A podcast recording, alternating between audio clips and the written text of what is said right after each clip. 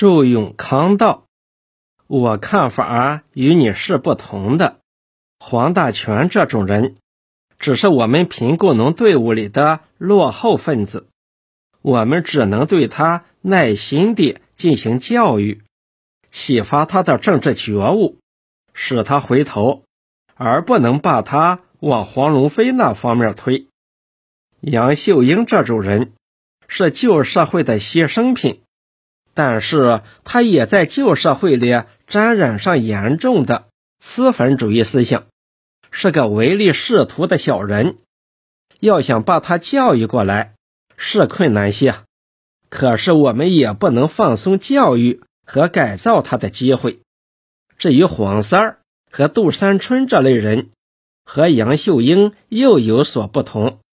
这种人在旧社会里是地痞流氓。如今对我们新社会破坏性也很大，是难于改造的。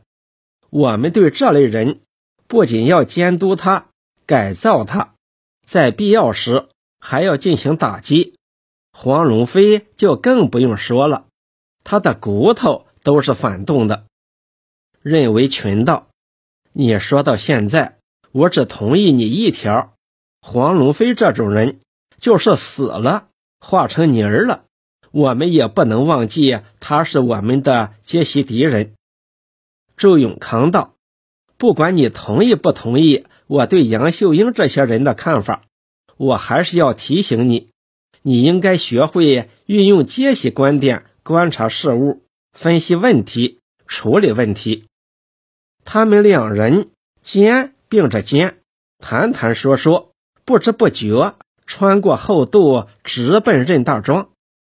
周永康走到任大庄围后，见一大水塘，里边的水黑的像柏油一般。站下来看看，问道：“这个塘是谁家的呀？”任维群道：“这个塘本来是我们三家的，实际是全庄的公塘。”永康道：“这个塘里的水。”为啥这样黑呢？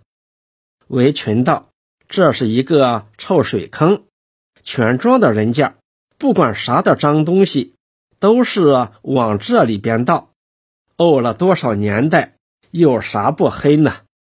永康从树上折下一根三尺多长的柳枝儿，走到塘边，搓下去试试，根本戳不到底，惊讶地叫一声：“乖乖！”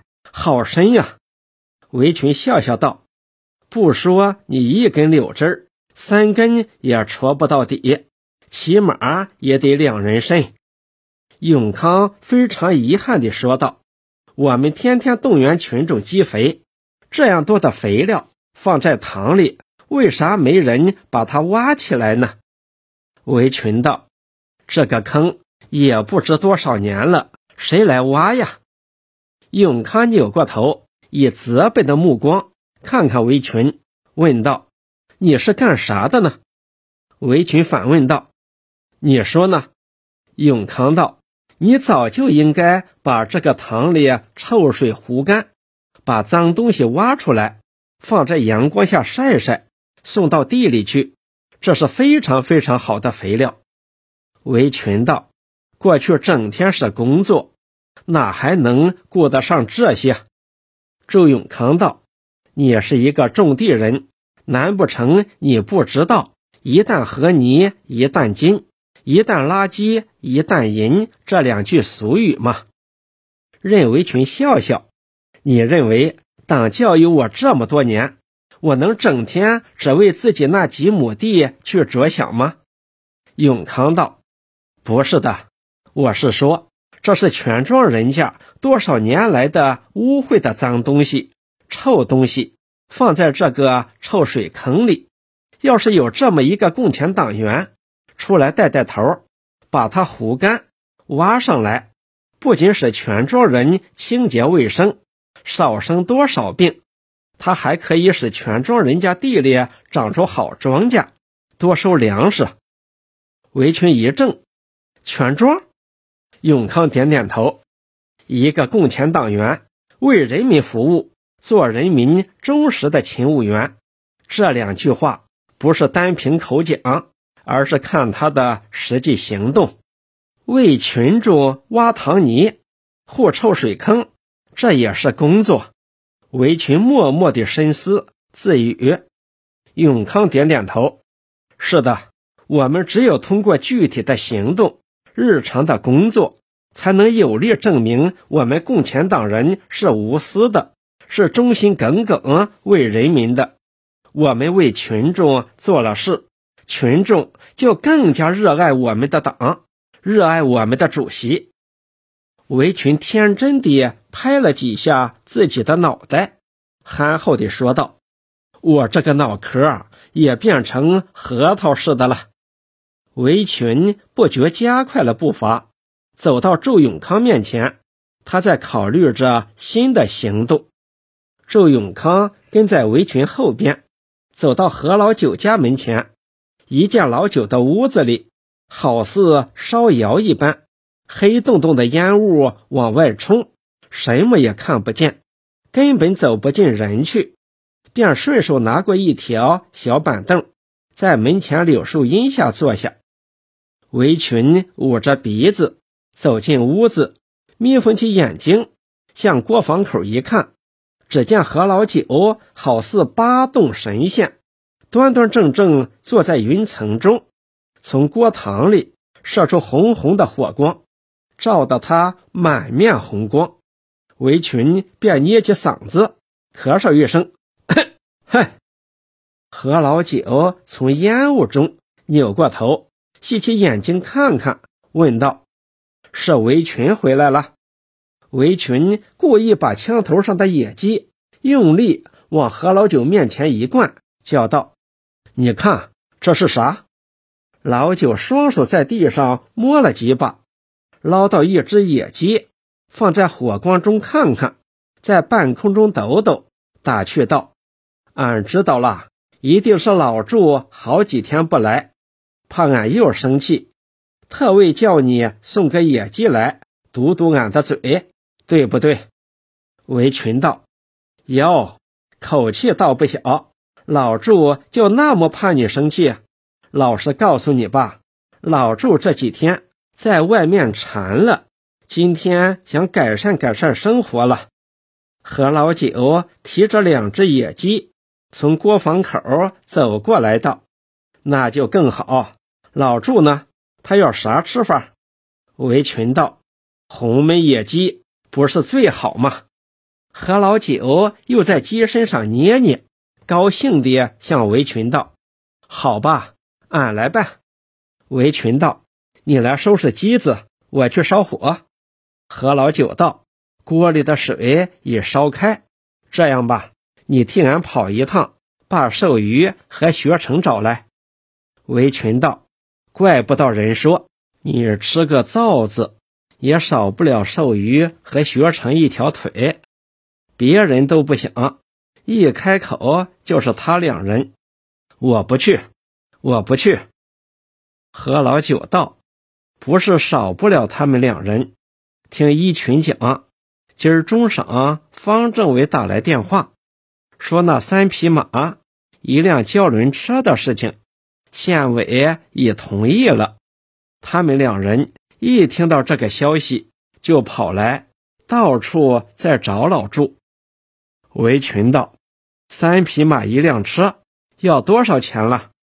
何老九道：“一文钱也不要，县委支援俺乡的，啥都现成，只要老祝写一封信。”去一个人赶回来就行。周永康从外边走进来道：“这么说，你们的供销组可以工作了。”何老九道：“呵，稀客，你快去看看，春芳他们组里的席子已堆成山了，正急着要往城里运，找他们来商议商议，赶快动起来，不要再落在人家后边去。”围裙道：“用不着你来做政治工作，我保证把他们两人都帮你找来。”何老九道：“顺便买二斤酒，是吧？你不用说，我也知道。围裙说着，背起枪走出门去。何老九提起两只野鸡，放在乌盆里，端到锅上，舀了半盆水，用锅铲子将野鸡那在水肚里烫烫，向永康道：“累了吧，在床上躺躺，一会儿就好了。”永康卷起袖子道：“你去烧饭，我来拔毛。”何老九笑道：“这个活不是你干的。”永康道：“为啥不是我干的？”“嗨，我还不知道，你到现在还把我当外人呀？”何老九道：“不是把你当外人，你是区里的书记，在这里干这个交易。要是来了一个外人看见，那像个啥话？”永康笑笑：“ 老九。”你不要把我看得太娇贵了。要是没有共产党，我还不是和你一样，两脚插在人家犁沟里，帮助地主富农当牛当马。今天不嫌我手脚笨些，我来烧菜。何老九道：“好啊，你烧菜，俺去烙馍。今天寿余特为送来几斤面粉，单位等你来聚餐的。”周永康菜还没有烧好，万寿余和李学成对对双双走进门来。万寿余进门就嚷道：“老九，你这个吝啬鬼，叫围裙去，只买二斤，你就不知道今天是啥日子？”李学成也指着何老九埋怨道：“你要今儿下午才和你说的话，你就忘了？”周永康在旁，从这两个老头的话中，也知他们是早有约会，直指何老九道：“嗨，你们三人原来是预先约好的。”何老九忙解释道：“是这样，寿余和学成今儿中晌跑来说，县里也给了马和马吃，俺们想，俺们这个组不要等了。”早一天成立起来，他们两人翻翻黄历，说今天正是黄道吉日，就在今天晚上开一个会，请你来讲讲话，之后选个组长正式成立。周永康道：“你不要骗我了，你们的组长半月之前就选好了，还选啥组长？”万寿余道：“那只是嘴说。”并没有投票选举，咋能算数呢？你把这么重的担子托付给俺们，俺们还能马虎不成？李学成道：“成立小组，在你来说只是一句话，在俺三人来说可是一件大事。俺三人前大半辈子过得同猪狗差不多，想不到在半截身下土的时候，做起人来了。”还当起长，做起员来了。俺的寿命就该从今天算起，千里万里的路就从今天开头。要是简简单单、草草了事，那还像个话？不成，俺们一定要正正规规，当这一件大喜事来办。何老九抵抵永康道：“这两个人，你还没摸到他们的脾性。”他们二人都欢喜喝二两，这不过是找这么个名堂，想喝两盅。万寿余摸出酒瓶，在何老九跟前晃晃道：“不是两盅，今天要和老祝动大碗，喝醉为止。现在到俺们创大家、立大业的时候了。”李学成也从怀里掏出个大酒瓶。在何老九头上敲了一下，道：“对，把机子呈上来。”何老九道：“围裙呢？他怎没有跟你们回来？”万寿余这才发现围裙不在场，问学成道：“到庄头上，俺还看到他跟在你后边走的，怎么人没有了？”李学成转过身看看背后，道：“俺也不知道啊。”他到哪里去了呢？原来任维群经祝永康一指点，便一心想着护干臭水坑的事情。他找了万寿余等去喝酒，自己在后面悄悄地调转头，走到秦三年大门前，大声嚷道：“三年，三年，你晚饭吃了没有？”秦三年从屋里迎出院子道：“刚刚丢下饭碗。”围裙招招手道：“来，来，来。”秦三年道：“干啥？”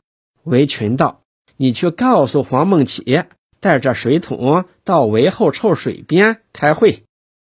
任维群先到村上一转，借了两件家伙，一件背枪，一件背着水桶，手托着一把铁锹，走到塘边，一见三年和孟起也都带水桶来了，便开门见山地说道：“今天的会只有一句话，我们三个人今天一夜。”把这个水塘护干，明天带全庄男女劳动力把塘里的肥料全部挖上来。黄梦起道：“这个塘臭死人，咋能插下脚去？”任维群把脸一冷，大为不满道：“你是不是种地人？我们自己不带头去干，还好去动员谁呀？”说着，自己便脱去鞋袜。卷起裤筒，拿着水桶下到臭水坑里去。秦三年推推黄梦启道：“你还站在这里发啥的呆？快把鞋袜脱掉！”任维群提起水桶护了几下，向秦三年道：“我估算了一下，这个塘里最少也得有一千五百车肥料。”秦三年直起腰道：“俺们这三家。”每家增加几百车肥料，你看今年秋天的高粱吧，保险。围裙道：“怎么是三家？我们不是要成立互助组吗？凡是参加互助的户都有一份。”秦三年道：“互助组只不过是嘴说说而已，哪有这么容易一下就组织起来了？”围裙听到这话，不由想起周永康的批评。发急道：“哦，你以为在小组会上还能说着假话？嘿，我就知道，前天开了小组会，你回去根本没有好好做工作。”秦三年抱屈道：“谁说没有做工作？俺和好几个人说了，他们都摇头。”围裙道：“都摇头？嘿，就是你妈妈摇头吧？”秦三年指着黄梦启道：“你不信，问问梦启，有几个人赞成的？都说一家亲兄弟还要分家，把张王李赵马冯孙杂七杂八都弄到一起，咋能种好地呢？”围裙道：“我不用问了，你说这种话就是糊涂虫，不想国庆了，还想走老路。”秦三年瞪着眼道。